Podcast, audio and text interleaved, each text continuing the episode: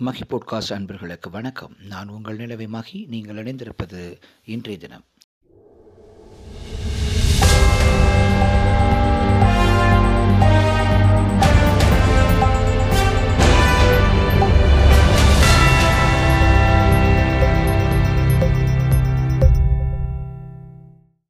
முதலில் தலைப்புச் செய்திகள். சபரிமலைக்கு முதன் முதலாக சிறப்பு ஐஏஎஸ் அதிகாரியை நியமித்த கேரள அரசு உத்தரவு. திருச்சி சூர்யா கட்சி பொறுப்பிலிருந்து ஆறு மாத காலத்திற்கு நீக்கம். பாஜக தலைவர் அண்ணாமலை அதிரடி. மத்திய பிரதேசம் அரிய வகை நோயால் பாதிக்கப்பட்டுள்ள சிறுவன். இளம்பெண் விஷம் குடித்து தற்கொலை. தனியார் பள்ளிகளில் அரசியல் மதம் சார்ந்த நிகழ்ச்சிகள் கூடாது. மெட்ரிகுலேஷன் பள்ளி இயக்ககம் அறிவுறுத்தல். நடிகர் கமல் ஓரிரு நாட்களில் வீடு திரும்புவார். மருத்துவமனை அறிக்கை. ஆன்லைன் ரம்மி தடை மசோதா தொடர்பான விளக்கம் கேட்டு ஆளுநர் ரவி தமிழக அரசுக்கு கடிதம். போலிவில் போடும் ரேஷன் கடை விற்பனையாளர்கள் மீது கடும் நடவடிக்கை. பழனி தண்டாயுதபாணி கோயிலில் பக்தர்கள் தங்குவதற்கு வசதியாக இரண்டாயிரம் இலவச தங்கும் கூடங்கள் கட்டித்தரப்பட்டுள்ளது. மதுரை மாவட்டத்தில் விவசாயிகள் குறைதீர் கூட்டம் முப்பதாம் தேதிக்கு ஒத்திவைப்பு. ஆதார் எண்ணை இணைப்பதற்கு காலக்கெடு நிர்ணயம். திண்டுக்கல் அருகே ஆரம் காலனி மெயின் ரோட்டில் கார் திடீரென தீப்பிடித்து எரிந்ததால் பரபரப்பு. நத்தம் பகுதியில் அறுவடைக்கு தயாராக இருக்கும் கரும்புகள். தமிழ்நாட்டில் இரண்டாவது நாளாக தொடரும் வருமான வரித்துறை சோதனை. சபரிமலைக்கு முதன் முதலாக சிறப்பு ஐஏஎஸ் அதிகாரியை நியமித்து கேரள அரசு உத்தரவு.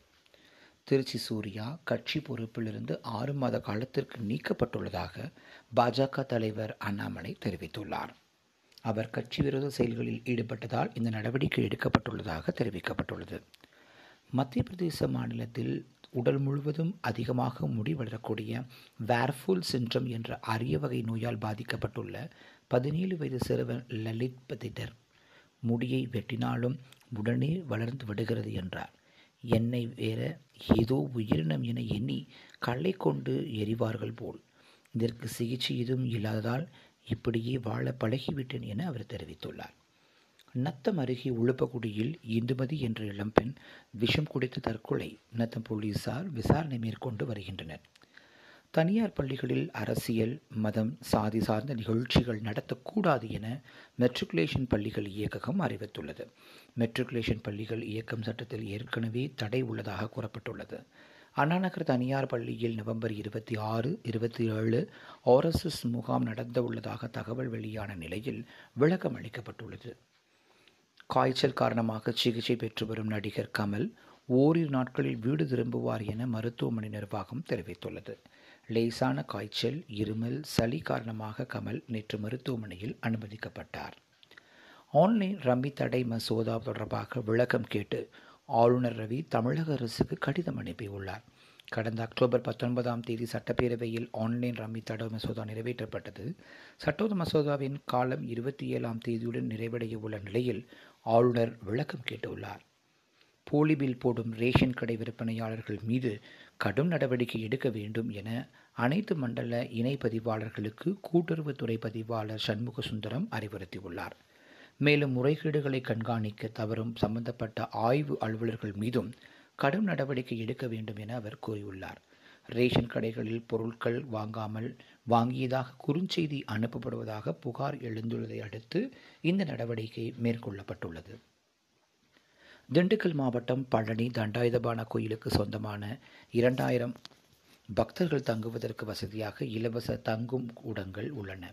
அவற்றை பக்தர்கள் பயன்படுத்தி கொள்ளுமாறு கேட்டுக்கொள்ளப்பட்டிருக்கின்றன பழனி தண்டாயுதபாணி சுவாமி திருக்கோயிலுக்கு சொந்தமான சின்னகுமார் விடுதி அதாவது வெஞ்ச் நிலையம் எதிரில் பழைய நாதஸ்வரப்பள்ளி ரோப்கார் நிலையம் எதிரில் சுற்றுலா பேருந்து நிலையம் கிழக்கு கிரிவீதி ஆகிய இடங்களில் இரண்டாயிரம் பக்தர்கள் இலவசமாக தங்குவதற்கு தங்கும் கூடங்கள் உள்ளன.